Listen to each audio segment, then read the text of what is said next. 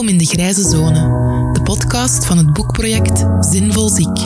Ik ben Lin, ik ben een jonge dertiger, ik ben een mama, ik ben chronisch ziek, ik ben ongelooflijk nieuwsgierig en daarom ben ik op zoek naar manieren om ziek en zinvol weer dichter bij elkaar te brengen. Ik ben op zoek naar het speelveld tussen zwart, zielig ziek in een hoekje zo gezegd ongelooflijk zinvol tegen 200 per uur meehollen in de redrace. Ik zoek de grijze zone. En om alle vragen die ik heb te beantwoorden, ga ik in dialoog met heel uiteenlopende stemmen uit ons sociaal weefsel. Wie precies? Daarvoor moet je hier maar regelmatig eens komen luisteren. Dat ga ik nog niet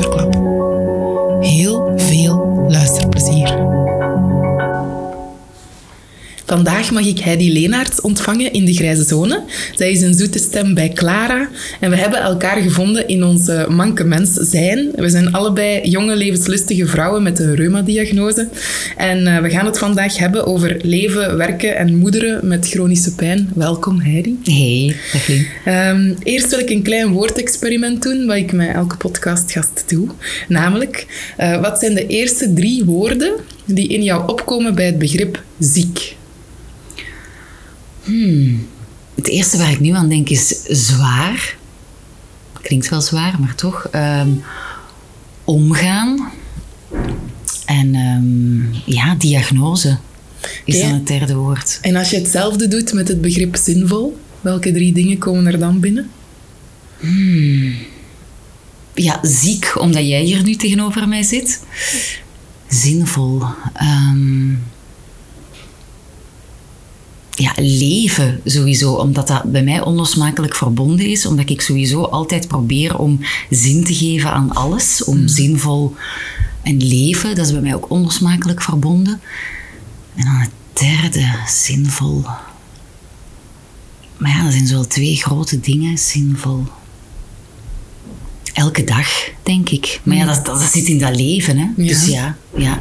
En als je die twee in één adem zegt, zinvol ziek, welke associaties krijg je dan?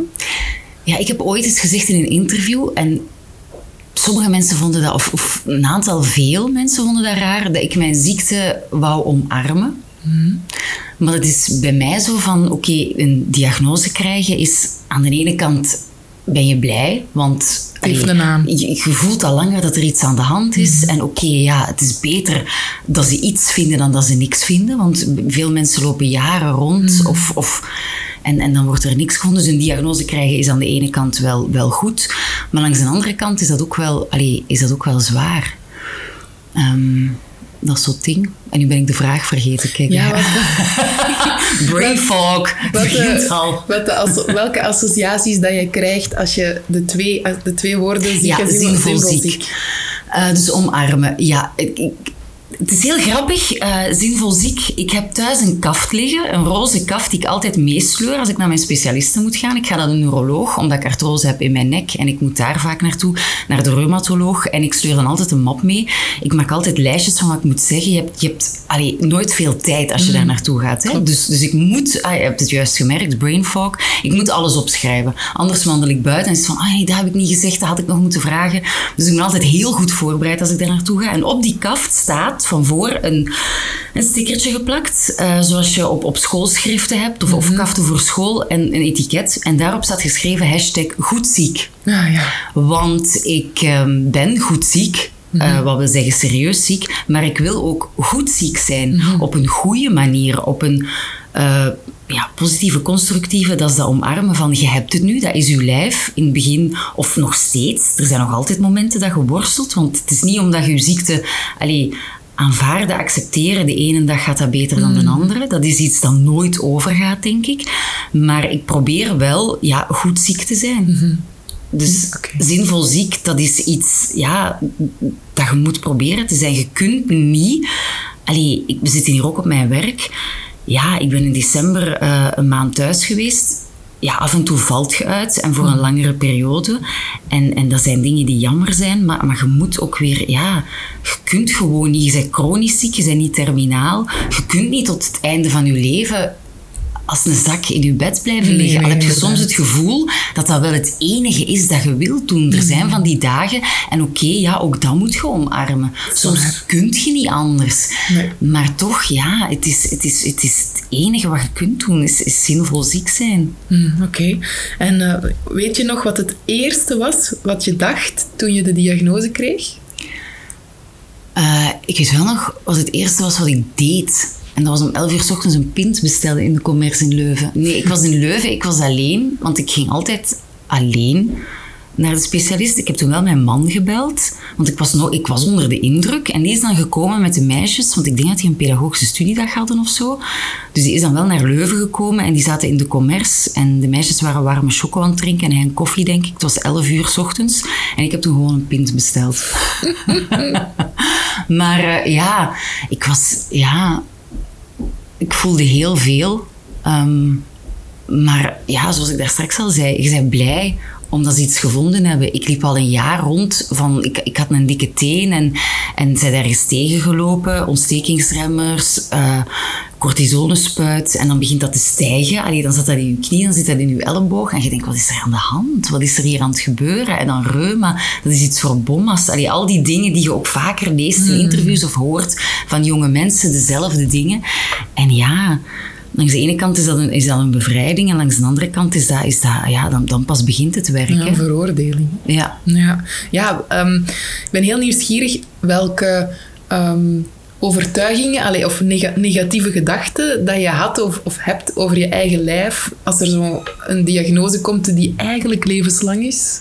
Ja, ik vond het verschrikkelijk. Ook alles wat erbij komt. Je krijgt dan, ik heb een half jaar cortisone genomen en dan woppa en dan kwam daar 10 kilo bij. En nu nog, met, nu staat de medicatie wel op punt. Nu neem ik al een hele tijd, allee, da en da en da. En ik weet van, je hebt dingen uitgeprobeerd.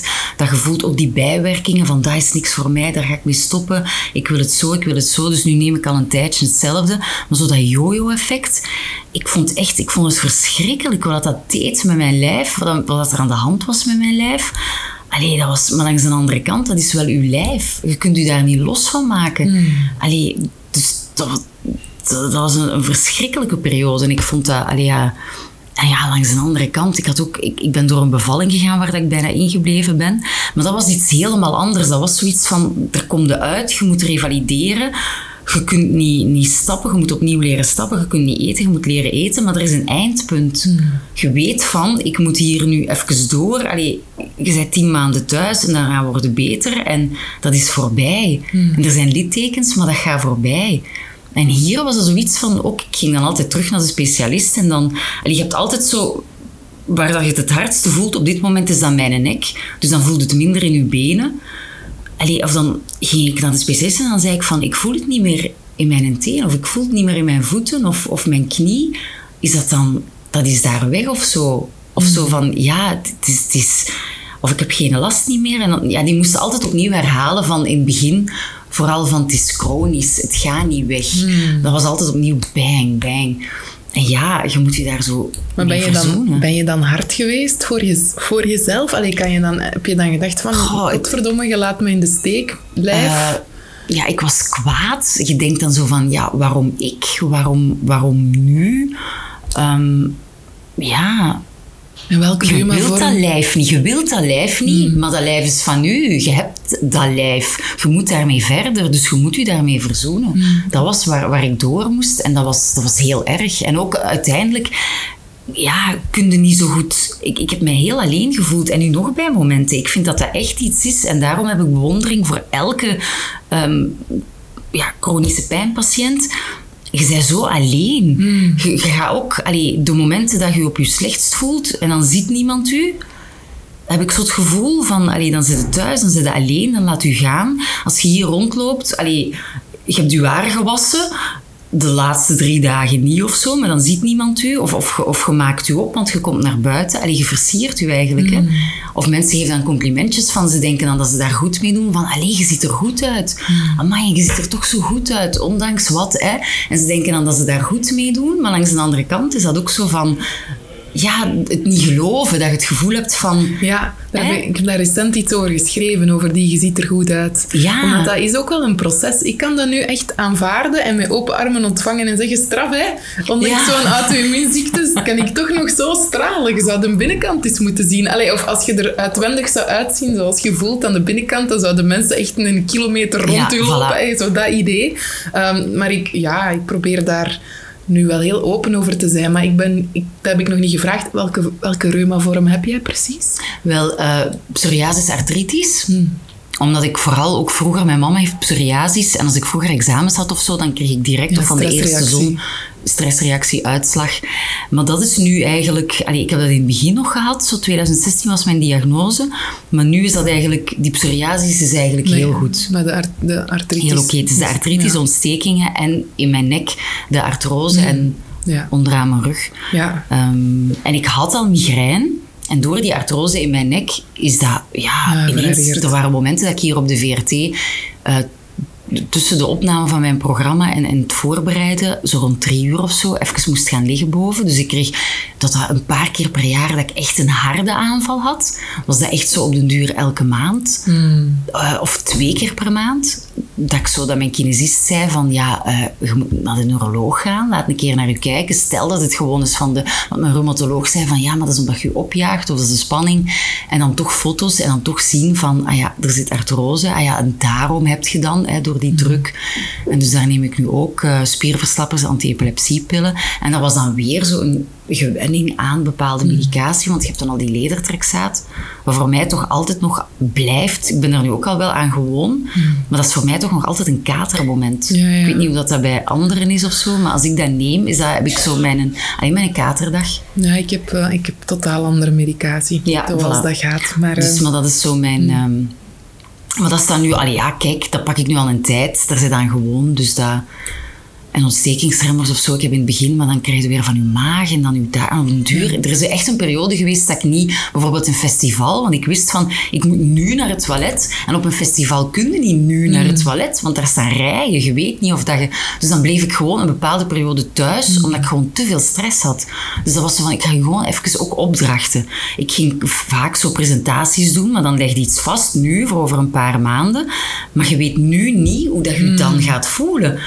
Dus, en dan, ja, onder voorbehoud kun je ook niet iets vastleggen. Dus ik heb echt een bepaalde periode, een jaar of zo, niks gedaan. Dat ik dacht van even gewoon niks. En dan, ja, heel die acceptatie. Voor zover dat ging, van kijk, dit is mijn lijf, je moet daarmee. En, maar nu is dat nog zo. Of nu is het vooral, wat ik de laatste tijd heb, is van, ehm, goh, 70 jaar worden zo. Dat lijkt mij heel vermoeiend. Daar heb ik geen zin in. Of dat je zo soms zo dingen of over, ja, ik weet het niet. Ja, ik wou vragen, als je, als je nu reuma moet beschrijven aan iemand die dat totaal niet kent, hoe, wat, wat is jouw ervaring? Hoe voelt reuma hebben? Ja, je hebt zo mensen. Ik heb een, is een berichtje gekregen van een vriendin en dat deed wel deugd. Die had zo hevige griep, was een buikgriep, ik weet niet wat dat was. Die was drie dagen ziek geweest. Die stuurde mij een bericht van: Amai, je hebt eigenlijk constant pijn. Want het is zo, je wilt eigenlijk zeggen wat het is. Een goede dag is dat je een beetje pijn hebt. Dat je een beetje draaierig bent. Een beetje zo een jetlag gevoel, maar maar een beetje. Dat is een goede dag. Maar je hebt eigenlijk altijd wel last. Je voelt altijd Ja, die schouder. Je voelt altijd die nek. Altijd dat. Dus je wilt eigenlijk zeggen dat je altijd last hebt. En dan een goede dag is van het is maar een beetje. En dat is wat dat mensen zo niet begrijpen. Of dat je zo een keer, je gaat een weekendje weg, of je gaat, je moet ook daarvoor plannen. Allee, als ik al een concert doe, is het van, kan ik nog een dutje doen in de namiddag? Of kan ik daarvoor een dag rust pakken? Of als ik weet van, ik ga een weekend naar Parijs, kan ik die maandag thuis blijven? Je moet alles inplannen. En daarvoor en daarna zien dat je rust hebt. Of, of het lukt gewoon niet. En gewoon, ja, reuma uitleggen. Ik probeer altijd, ja, goh, Ja, hoe omschrijf je die pijn? Hoe zou je die... Ja, ik denk wat ik nu net zei, dat je eigenlijk altijd pijn hebt, maar dan een goede dag is als het een beetje is. Oké. Ja, ehm, La vie en rose hè, is jouw levensmotto. Ehm, hoe heb jij die focus verschoven naar dat positieve? Ja, ook nu weer van langs de ene kant, zoals ik daar straks zei, van als je een slechte dag hebt, ook dat omarmen. Als het niet gaat, ja, je moet zo evenwicht zoeken. Hè? Want je weet ook van als je erover gaat. Maar langs de andere kant kun je soms opstaan en een hele goede dag hebben. En dan ook denken van, oké, vandaag wil ik buiten komen, wil ik iets doen, wil ik met mijn kinderen naar de speeltuin gaan. Want allee, die hoofdpijn, ik, ik, ik kan iets doen. Want vaak voelt je het s'morgens al, hè, als je opstaat, hoe dat je gaat voelen. Hè. Er is een periode geweest dat als ik mij s'morgens had gedoucht, als ik mij had aangekleed, dat ik dacht van, fuck, en nu moet die dag nog beginnen. Dus ja, dat is zo. Dus ja, la vie en rose is gewoon elke dag pakken zoals hem komt. En ook elke dag gewoon weer proberen op een positieve manier op te staan. En het pakken zoals het komt. Oké. Ja, ik, was, eh, ik ben eh, vrijdag naar Nick Cave gaan kijken, hè, Conversations. Ehm, en die heeft het over collateral beauty, wat ik een ongelooflijk mooie term vind. Ehm, dus ik ben benieuwd, wat zijn voor jou de gouden randjes aan ziek zijn? Wat heeft jouw ziekte jou Ah, wel, gebracht? Dat had ik ook in die periode van die eerste zwangerschap. Dat als je, je gaat meer genieten van de kleine dingen en blij zijn met de kleine dingen. Dan merk ik soms aan mensen dat ze zo kunnen doordrammen over... Oh, ik weet het niet. Een verbouwing en er is dan iets dat duurt dan een dag langer. Of, of ja, dingen waarvan ik vind van, so what? Je hebt elkaar nog. Er is niemand dood. Er is niemand... Ik vind het niet zo erg eigenlijk. Er zijn heel veel dingen die ik niet... En dan merk je ook dat mensen daar zenuwachtig van worden als jij daar zo chill onder blijft. Maar dat is gewoon van... Ja, ik weet dat niet. Dat je blij kunt zijn met kleine dingen. En kunt genieten van zo samen zijn. Van... van ja, met mijn meisjes een keer tot aan de zee gaan. En, en op dat strand, in dat water met de voeten. Kleine dingen. Echt kleine dingen. En dan vind ik wel dat je zoiets... Ja, niet dat je dat... Je kunt dat ook oefenen als je dat niet hebt. Hè. Je kunt dat gewoon... Ik, ik vind dat iedereen dat zou moeten, moeten doen. Maar door, door zoiets misschien dat je dat... Of als je zoiets... Een keer iets meemaakt in je leven, dat je daar vatbaarder voor bent of zo. Maar- Ja, ze zeggen, allee, of meerdere mensen waar ik de voorbije weken mee in gesprek eh, zijn gegaan, die zeggen dat het ehm, wel eens goed zou kunnen dat mensen die eh, levenslang veroordeeld zijn tot ziek zijn, dat die sneller ehm, die beweging maken van kijken naar de essentie. Zo van, oké, wat is nu voor mij belangrijk? Ehm, en dat is uiteraard ook met mensen die... ik bedoel, die palliatief zijn, gaan dat nog sneller doen vaak. Van oké, wat, wat wil ik nog doen voor ik er niet meer ben? Ehm, maar me- die pijn doet dat toch ook wel. Die dwingt u toch ook wel om te kijken van oké, met de energie die je nog hebt, wat kan er vandaag? Maar ja. Ja. En ook het aan anderen laten merken dat je aan hen denkt. Als er iets aan de hand is, mensen gaan door een scheiding. Ehm, onlangs ja, een tante en een onkel van mijn man.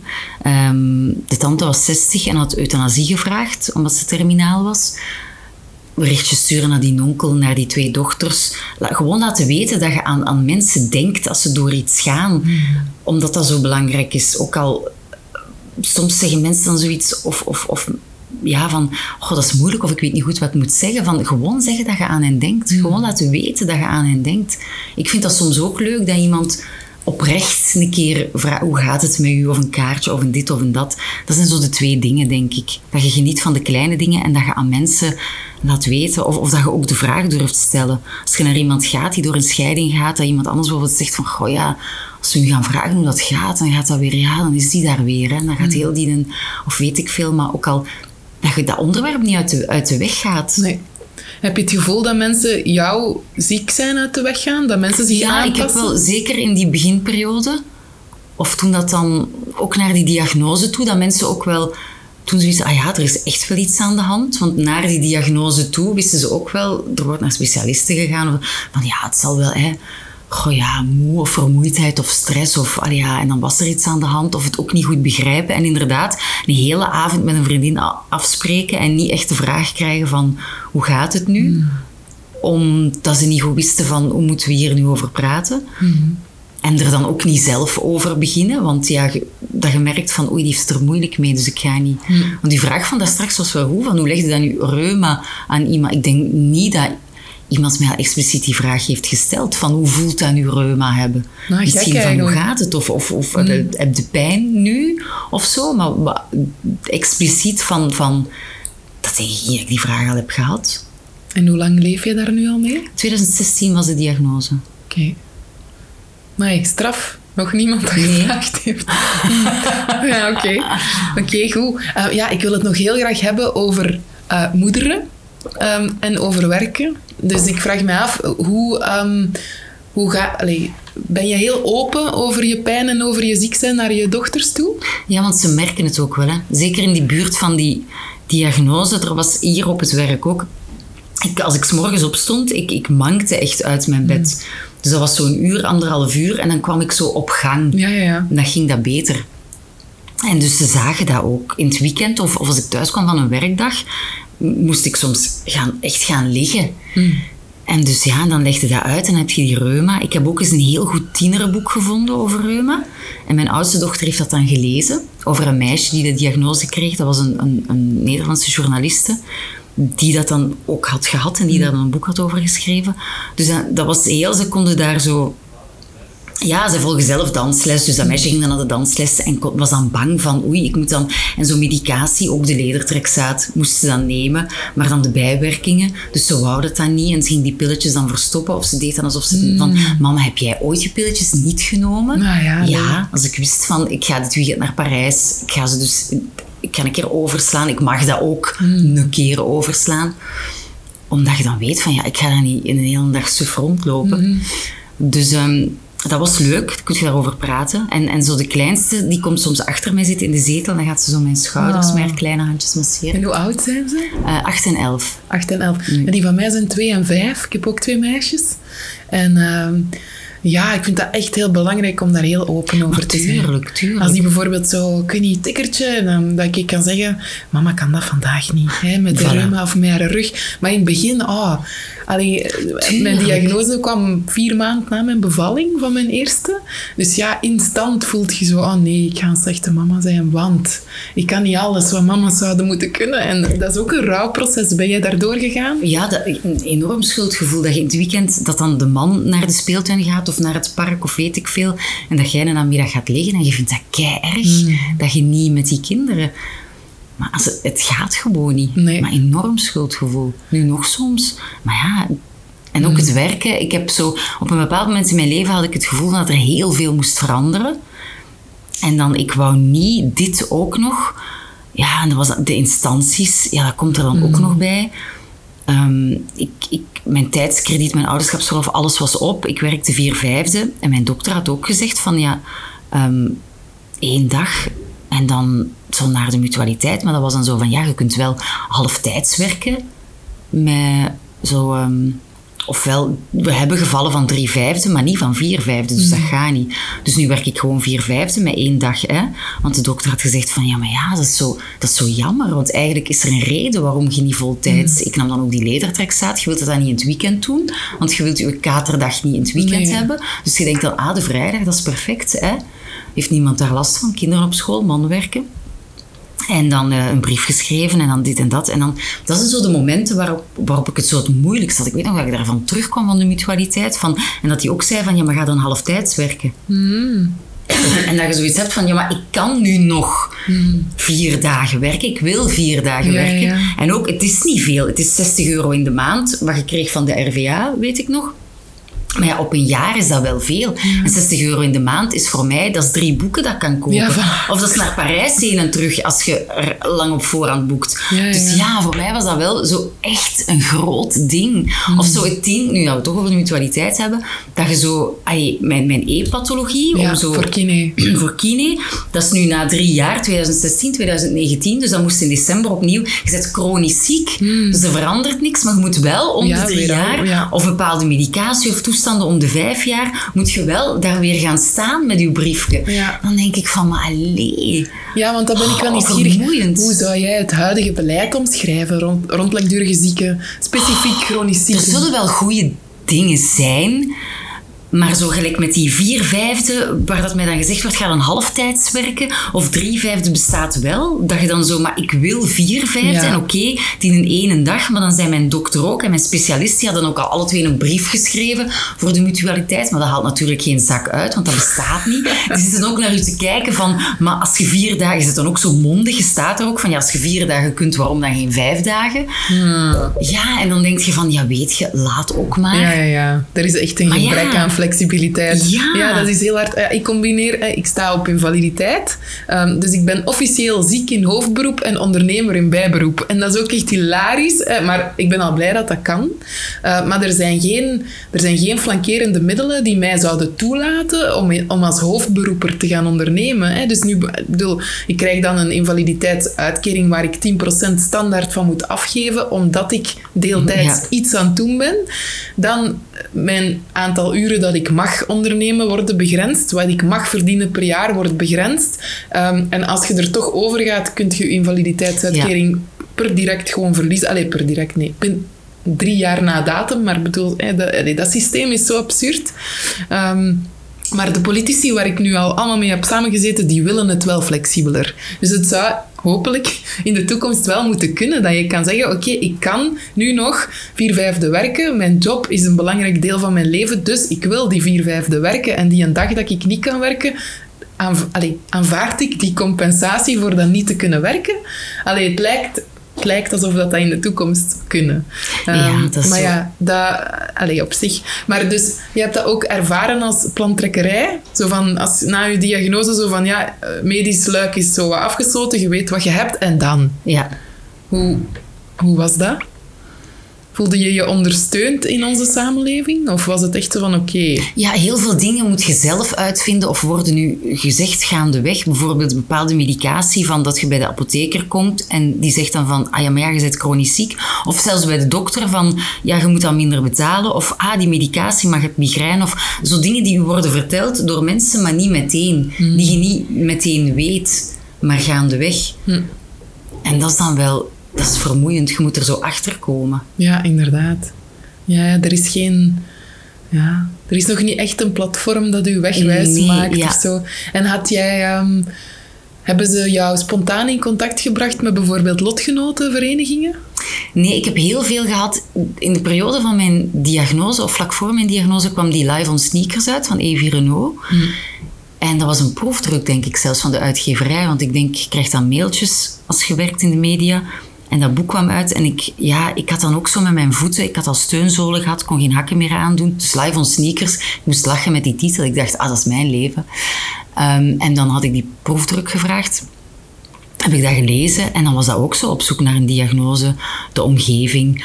Eh, ja, en dat was heel herkenbaar. En dan heb ik daar contact mee gezocht en dan heb ik die echt heel veel vragen gesteld. En ook van medicatie.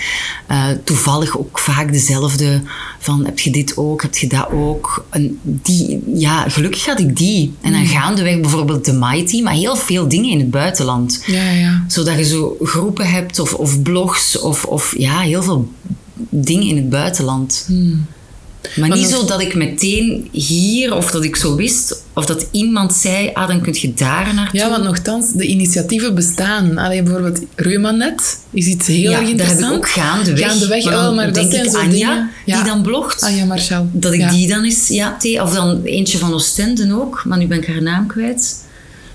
Die ook blogt, ja. Maar dan zo, dat je, ja. Hmm. Ja. Maar bijvoorbeeld, allee, ik, mij zou het logisch lijken dat op elke reumatologieafdeling dat gewoon daar ligt. Voilà. Zo van, Reumanet is er om jou te ondersteunen en bijvoorbeeld Samana VZ2 is er voor activiteiten op maat, voor vormingen, voor lezingen, voor allee, alle initiatieven bestaan er, maar de toegang ernaar is echt... Dat zou echt, want je hebt in de wachtkamer vooral tijdschriften van tien jaar geleden of zo. Ja.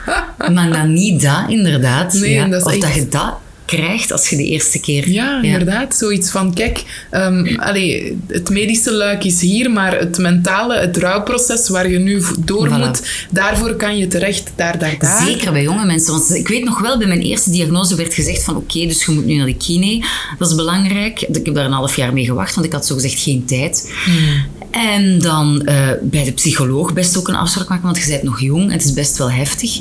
Maar ja, ik, ik, heb, ik heb de fout gemaakt in het begin dat ik zo, ik wou niet de patiënt uithangen. Hmm. En ik wou niet, ik dacht ja, op mijn werk en zo, ik wou vooral gewoon doorgaan. En zo alles eigenlijk niet hetzelfde doen, maar net nog meer. Ja, ja, ja. Dat herken ik. En plus dan met die cortisone erop en die ledertrekzaad. En dan ben ik er eigenlijk overgegaan. En dan ben ik drie maanden uitgevallen, die eerste winter. De diagnose was in maart. En dan ben ik echt uitgevallen. Ik, ik had echt griep, keel, oren, buikgriep, koortsblazen overal. En echt, mijn lijf zei gewoon stop. Als jij het niet doet, dan zeg wij ja, het. ja, ja, ja. En dan ben ik effectief inderdaad eh, ook een hele goede psycholoog gevonden. En dan ehm, ook naar de kine beginnen gaan. En dan was het even van lijf. En dan ben ik nog eens... De, win- de winters zijn altijd heel moeilijk. Hmm.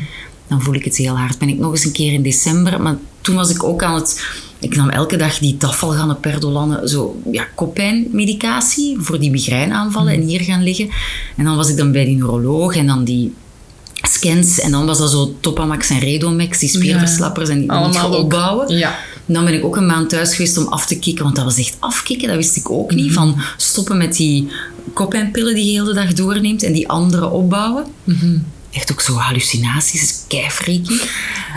En dan, ja, dan, en dan mensen ook zo van, ah leuk, een maand vrij. En dan kun je een keer een Oh. koffie en op de middag en met een boek. En oh, gezellig. Terwijl ik daar gewoon lag van om 12 uur. Dat je voelde van, je neemt 's morgens een s middags en om drie uur nog eens en dan s'avonds.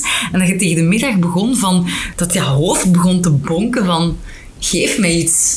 Ja. dat mocht niet. Mm. En dan dachten vriendinnen van, jee, die zit eigenlijk een koffiebar. Oké, ja. Nee. Dat, dat doet mij ehm, neigen om toch te vragen ehm, hoe, hoe onbegrip voor jou voelt. Hè, want veel Dat pas- is vaak nog erger dan het ding dat ik heb. Of zo naar de dokter te moeten gaan, of de dit of de dat. Of naar, dat je zo die een halve dag daar zit en bij de reumatoloog en bij de neuroloog. Dat vind ik eigenlijk het, het, het ergste, denk ik. het onbegrip. Ja. En wat, wat, wat is het... ehm, ja... Welke anekdotes heb je daar rond? Wat zijn de meest onbegripvolle reacties die je al gekregen Ja, hebt? dat denk ik. Over die maand toen. Van, hè, van, van oh, lekker boekje lezen, Netflix, naar de koffiebar, terwijl je gewoon niet buiten kunt komen. Ehm, of zo, ja, waar ik ook zo echt iets kon van krijgen op den duur, was dat je zo hier in de lift of daar van, ja, ik heb nog, of dat je zo een of ander weer netel ding kreeg, mensen die je van alles kwamen geven, of nog een tip van hier, of daar een of andere Ongewenst advies. hoity-toity rare dokter van daar en daar moet je eens naartoe en dit moet je eens doen en dat moet je eens drinken en ja, zo van het is goed, laat het zijn, laat mij gerust gewoon, weet je? Allee, ja. Nee. Oké, maar hier op de VRT is het begrip groot genoeg? Ja, dat vind ik wel. Ik heb altijd, ze zijn altijd heel lief geweest als ik er niet was. Ik doe nu dit programma, ik heb nog nooit zo lang, ik denk dat het nu het zevende seizoen is dat ik Django doe. Dat was ook zo voor mij, is dit ook zoiets van, ik kan ook nu even niet, hoe moet ik het zeggen? Ik doe dat kei graag en ik zou ook heel verdrietig zijn als dat er niet meer was. En ik kan ook niet ineens halftijds, dat is zo vier dagen in de week, of vier avonden dan, mijn Django. En dat is belangrijk dat dat er nu is, dat ik dat nog blijf doen. Want ik weet niet hoe lang dat ik nog vier dagen kan en wat er nog gaat gebeuren met mijn lijf en hoe snel of hoe traag of weet ik veel. Dus ik wil dat zolang als ik dat kan doen, wil ik dat blijven doen. En hoe open is de dialoog er hier dan over, bij Clara? Er wordt wel eens gevraagd hoe dat het gaat en ook heel oprecht. En ik heb ook gemerkt, er is een periode geweest dat ik ja, mij slecht voelde, maar dat ik er niet over wou praten hier. En ik, ik heb gemerkt van sinds ik het wel deed, dat ik mij veel beter voelde. Dat je aan de printer stond, dat je zo die periode dat je, als je recht stond, dat je voelde van, of dat je mankte naar de printer en dat je bijna begon te wenen in de printer of als je in de studio zat, omdat je je zo slecht voelde, maar je wou er met niemand over praten, want je wou niet moeilijk doen. Vanaf het moment dat ik dat achter mij heb gelaten, want ventileren is zo belangrijk, niet, ook niet ganse dagen lopen. Nee, je, nee, Hallo, reuma, reuma. Nee, nee, nee, inderdaad. Maar ehm, het is gewoon zo belangrijk dat iedereen het gewoon weet. En dat Mm. af en toe is iemand en ja, dat is gewoon fijn. Dat je gewoon jezelf kunt zijn, want het is ook deel van u. Tuurlijk. Maar ja, je bent uiteraard ook meer dan dat, dus ik snap, Voilà. ik snap de, de pingpong. Eh, maar wel fijn dat het dan gerespecteerd wordt als je er niet over wil praten, maar dat er wel plaats is als je er wel over wil praten. Dat is wel fijn, inderdaad. Maar het is vooral, denk ik, in de directe omgeving dat het voor mij belangrijk is dat er normaal over wordt gedaan. En dat, het, dat daar het onbegrip of als je iets niet kunt doen of als mensen daar raar kijken van ah, maar je kunt wel dat weekend daar naartoe Mm. en, en deze afspraak kun je niet. En, en dat doet het hardste pijn. Ja. Wat dat je- de mensen zijn die je graag ziet Ja. en daar wilt je, ja... Heb je, ehm, heb je, want dat hoort je ook, allee, ik heb dat zelf ook ondervonden, maar dat hoort je ook van veel ehm chronisch zieken. Heb je grote kuis gedaan in je vrienden- en kennissenkring? Zo van, oké, mensen die alleen maar vanuit die een bril kijken van, ah, maar ze kan wel dat, maar ze kan niet. Eh, eh, Ik denk niet dat ik zelf grote kuis heb gedaan, maar ik denk dat je wel merkt dat er misschien mensen wegblijven. Of minder komen, of, of, of anders gaan doen, of, of denken van, goh ja, ze is daar weer of zo. maar je bent daar niet harder in geworden? Zo van, oké, wie mij mijn La Vie en Rose niet gunt, die kan de pot op. Ja, dat dan wel. Ja. Als je dat merkt, dat je denkt van, oké, Dan niet. dan Ja. niet, ja. En ik kan er ook geen negatieve... Je, je wordt gevoeliger voor mensen die negatief zijn. Hmm.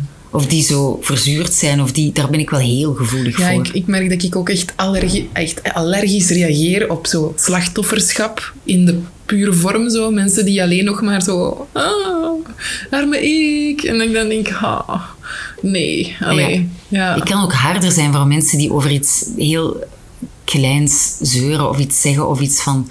Ja, dat ik denk van... Dat ik ook echt uitspreek van... Er is niemand dood of zo, weet je. Mm. Er zijn wel ergere dingen. ja.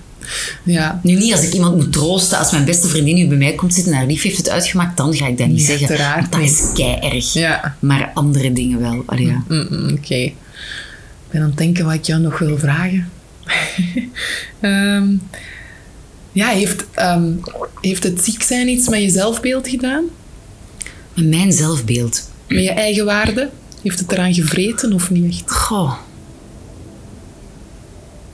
Mm. Ja, ik heb wel van die... Ik ben wel veranderd. En mijn lijf is ook veranderd. Maar zoals ik al zei, van, ja, ik moet mijn lijf graag zien, want dat is, dat is wie ik ben. En het is ook niet simpel om... Vroeger had ik van die... Ik, ik heb de 20 kilometer twee keer gelopen en ik wist ook perfect van... Oké, als, ik, als ik ga trainen, ga ik 5 kilo afvallen. Maar ik weeg al heel weinig. Dus ik moet eerst heel veel vettig eten, dat ik eerst 5 kilo bijkom. Want ik ga 5 kilo afvallen en nu ben ik, ik ben verdikt. En nu gaat dat ook niet meer zo gemakkelijk. En ja, dat je, ja, ik ben daar meer mee in het reinen. Soms heb je wel eens mensen die zeggen, zelfs mijn, ja, mijn papa zit nu ook wel, allee, mijn papa is heel eerlijk op dit moment, want die is aan het, aan het, aan het, herstellen van een hersenbloeding. Dus die kan soms wel zeggen, als die mij ziet binnenkomen, van oeh, amai, goed, goed in het vet of zo, hè? in vergelijking met hoe ik was. Die is gewoon heel eerlijk, zo, weet je. Of, of oh, uw benen, hoe stevig, of zo hier, of uw buiksken of zo. Allee, ja, die, gaat heel, die is heel, heel eerlijk op dit moment. Dus, maar ik zie dat soms ook wel. Allee, ik zie dat soms ook wel, ik zie dat ook wel, ik merk dat ook wel, maar ik weet gewoon dat het moeilijker is. Dat ik niet ineens kan gaan. Ik mag ook niet lopen. Het enige wat ik altijd graag deed, was lopen. Dus vorig jaar zei ik ook van, ja, ik ga nu verhuizen naar de zee lopen, ja, met mijn voetkussentjes. Ik mag niet lopen. Fietsen mag ik wel, ik haat fietsen. Dus ja, ik... Luxe problemen, ik weet het. Maar ik zoek, ja, voilà, ik, ik probeer, weet je wel? Allee, Ja. het is gewoon wat het is. Ja. Maar het ding is... eh, allee, ik, Mijn zelfbeeld. Ik Ja. denk dat ik vooral van binnen probeer niet... Ik, ik, ik, ik, ik wil niet... Ik, ik haat zo...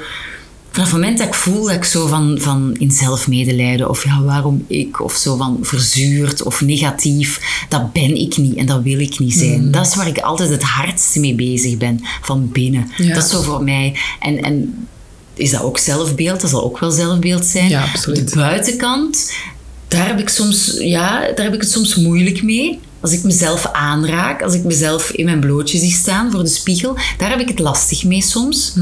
Maar ik weet nog niet hoe, ik ben er nog niet uit wat ik daarmee moet. Ja. Oké.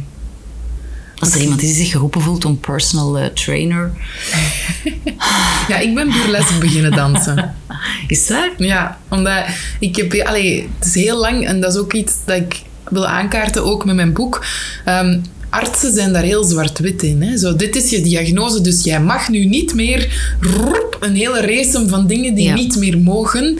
Maar dan denk ik, ja, er zijn 200 vormen van reuma, al om te beginnen. En elke vorm van reuma wordt door elke patiënt anders ervaren, met andere symptomen. Dus hoezo kan er dan één lijst met dit mag allemaal niet meer? Dus ik word daar heel opstandig van. Dus dan denk ik van, ja, zoek alsjeblieft naar zelf, naar wat je wel nog kunt en van dansen word ik heel blij. Ehm, en van burlesque, ja, ik heb, doe dat nu vier maanden, maar voor mijn zelfbeeld doet dat echt wonderen. Want dat is zo echt anderhalf uur sensualiteit. Ja. Dat je, en in het begin kijkt je in die spiegel en denkt je, wat een spast. Alleen zo in vergelijking met die lerares dan, die dan zo echt pure elegantie is. En jij staat daar dan zo van, oh mijn god, wat is dit? Maar na een paar maanden is dat echt ongelooflijk. En, dat is wel goed voor je zelfbeeld. Ja, dat is heel goed. En dan, als ik heel veel pijn heb, dan dans ik niet op hakken, want burlesque is op hakken, maar dat lukt mij niet altijd. Dan dans ik op mijn blote voeten. En oké, dan ben je minder elegant dan de andere dames, maar het is gewoon... Of als er bewegingen zijn die ik niet kan, hè, want ik heb ook artrose in mijn nek, en, dan vraag ik aan die, aan die lerares gewoon van, ja, is er iets waar ik niet zo met mijn hoofd moet zwieren dat even elegant is of zo. Dus ik zoek gewoon naar, allee, ja, dat is een boek. Ehm, Beter worden is niet voor watjes. Ik weet niet of je dat al gelezen hebt, maar daar staat een hele mooie zin in. Ziek zijn is genieten met aanpassingen. Ja. En dat is een hele mooie manier. En dat is een zin, dat is voor mij, zoals bij jou dan die La Vie en Rose, is dat voor mij zoiets dat echt blijft hangen van elke dag kijken van oké, hoe kan ik nu genieten met aanpassingen? Ja, ja alleen met aanpassingen. En, en um, ja, dat is maar dat zoek ik dus nog, iets lichamelijks. Dat is zo het ding dat nog moet... Uh, want eh, nu gezegd burlesque dansen, ik heb een tijdje paaldansen gedaan. Omdat in de periode dat ik heel... ik, ik had een geweldig metabolisme tot ik kinderen kreeg. En mijn armen... Ik had een paar keer mensen helpen, vrienden helpen verhuizen. En ik had zo echt zwakke armen. En ik wou daar iets mee doen, maar niet gewoon maar gewicht heffen. Dat vond ik saai. En dan ben ik gaan paaldansen, voordat dat zo'n hype werd. En voordat je dat echt in fitnessruimtes deed, met verschillende palen. In Leuven, bij iemand. En dat was ook leuk, omdat je was in een mm. kleine groep. En allee, je mhm. voelt je wel, je doet sensuele dingen, dat stof, weet ik veel. Maar dat was echt voor mijn armen. Maar inderdaad, ik zoek nog iets lichamelijks. Dan moet ik nog eens, uh, dan moet ik nog eens naar kijken. Ja, en nu het toch over sensualiteit gaat, want ik wil met het boek ook echt taboes doorbreken. Ehm, heb, jij, heb jij ervaren of voelt um, chronische pijn hebben als een rem op je seksualiteit? Of heb jij daar ook een nieuw midden in gevonden? Mm. Ja, maar ik denk dat dat samenhangt met dat stukje van dat ik zo met mijn lichaam. Ik ben heel erg bezig met het innerlijke en met blij te zijn, dat omarmen.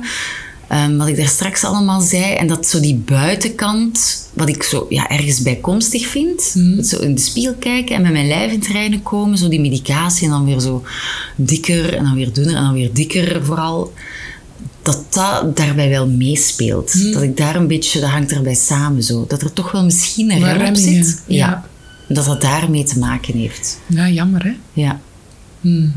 Oké. Terwijl dat je daar misschien geen reden voor hebt, omdat er altijd wel gezegd werd van het is oké zelfs bij die schuldgevoelens van, van oh nee, en nu moet hij alleen naar de speeltuin of, of ik ga dan in mijn bed liggen en de kinderen, maar dat zoekt je ook zelf. Hè? Je zoekt dat zelf. Maar je vindt dat natuurlijk jammer, want het is weekend, je wilt iets doen met je kinderen. Tuurlijk. En ook al zegt hij van het is oké, dan nog kun je denken van... Hmm. Maar ja. het is, ja, je voelt je gewoon... En ik denk dat dat, ja, dat lichaam dat is nog wel een werkpuntje. Ja, denk nogthans in die openheid. Allee, ik denk dat de, dat de liefde daar wel kan stromen. Want ik merk dat mijn kindjes, allee, dat ik zelf ook mij overduidelijk schuldig voel dat ik iets niet kan. En dat die dat heel goed voelen. En dat die dan zelfs, Elena is nog maar vijf, maar dat die dan echt zo tegen mij kan zeggen: Maar mamatje, ik zie jou ook graag als je dat niet kan. Hè. En dan, oh, benen. En, allee, ja. en, en, eh, en ook, ja, humeur. bedoel, heel veel pijn, dat werkt ook op je humeur. Hè. Er zijn dagen dat ik echt zo rondloop als een, als een prikkelbare... Allee, echt zo, ja... Eh, heb je dat al ervaren, dat je daarin gegroeid bent? Dat je jezelf dan daarop betrapt en denkt, zeg...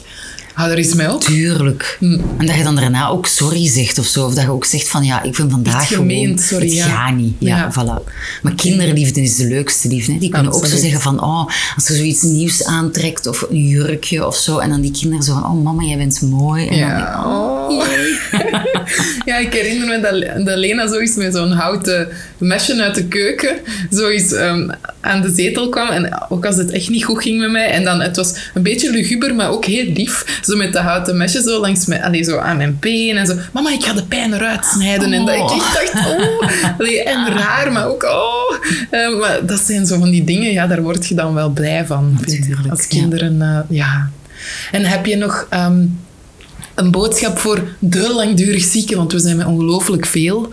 Eh, maar als je vanuit ja, hoe jij in je schoenen staat als pijnpatiënt iets zou mogen meegeven, geen, geen goedkoop advies, maar gewoon nog een Ja, ik, boodschap. denk, ik, ik heb het vooral met dat, dat ventileren en dat verstoppen van... Het is al een onzichtbare ziekte en wij verstoppen ons vaak. En dat dat eigenlijk niet nodig is. En dat ik het toch belangrijk vind dat je ook... Al is het van achter je computer online of, of iemand die je goed kent of iemand die je net niet kent... Maar dat je toch praat en dat je, dat je deelt wat je, wat je hebt. Ik ben ooit eens naar een lezing gegaan eh, van Evi Renault. En er was ook iemand die met een stok liep. Die, was, die had iets gekregen tijdens een bevalling. Dus eigenlijk haar mooiste moment was tegelijkertijd ook haar. Hè. En ehm, daar heb ik dan even mee gepraat. En ik merkte dat die vrouw ook, die had heel veel moeite om naar buiten te komen. En die zei, ik probeer alles te doen. Ik probeer elk boek te lezen. Ik probeer elke lezing, als ik ergens iets zie. Omdat ik het, ik wil het vinden dat ik niet 's ochtends... Ik word elke ochtend wakker van, ik ben niet meer wie ik was. Ik kan niet meer wat ik kon. En ik probeer gewoon iets te vinden of iemand te vinden die, die, die dat stopt. En dus ja, die deed dan moeite om daar naartoe te gaan. En, en, en ja, ik heb daar dan mee gepraat. Maar ik denk dat het heel belangrijk is om inderdaad iets te vinden of iemand te vinden, maar je toch niet weg te steken. Want dat hoeft niet, je hoeft je niet weg te steken. Nee. Maar soms is het inderdaad moeilijk. Ik kan me ook niet inbeelden wat, wat het zou zijn moest ik niet mijn man of mijn kinderen hebben. Of, of mijn moeder. Of gewoon iemand. Je hebt ook mensen die alleen zijn. Ja, en die ook... Ja, want... En als je dan ook al maar, je hebt je kwartier bij de specialist, die, die al weinig tijd heeft. Je zit daar bij de mutualiteit, waar je je nummer moet trekken in de wachtzaal en waar je ook je elke keer opnieuw moet. En dan, dan is het heel eenzaam. Hè?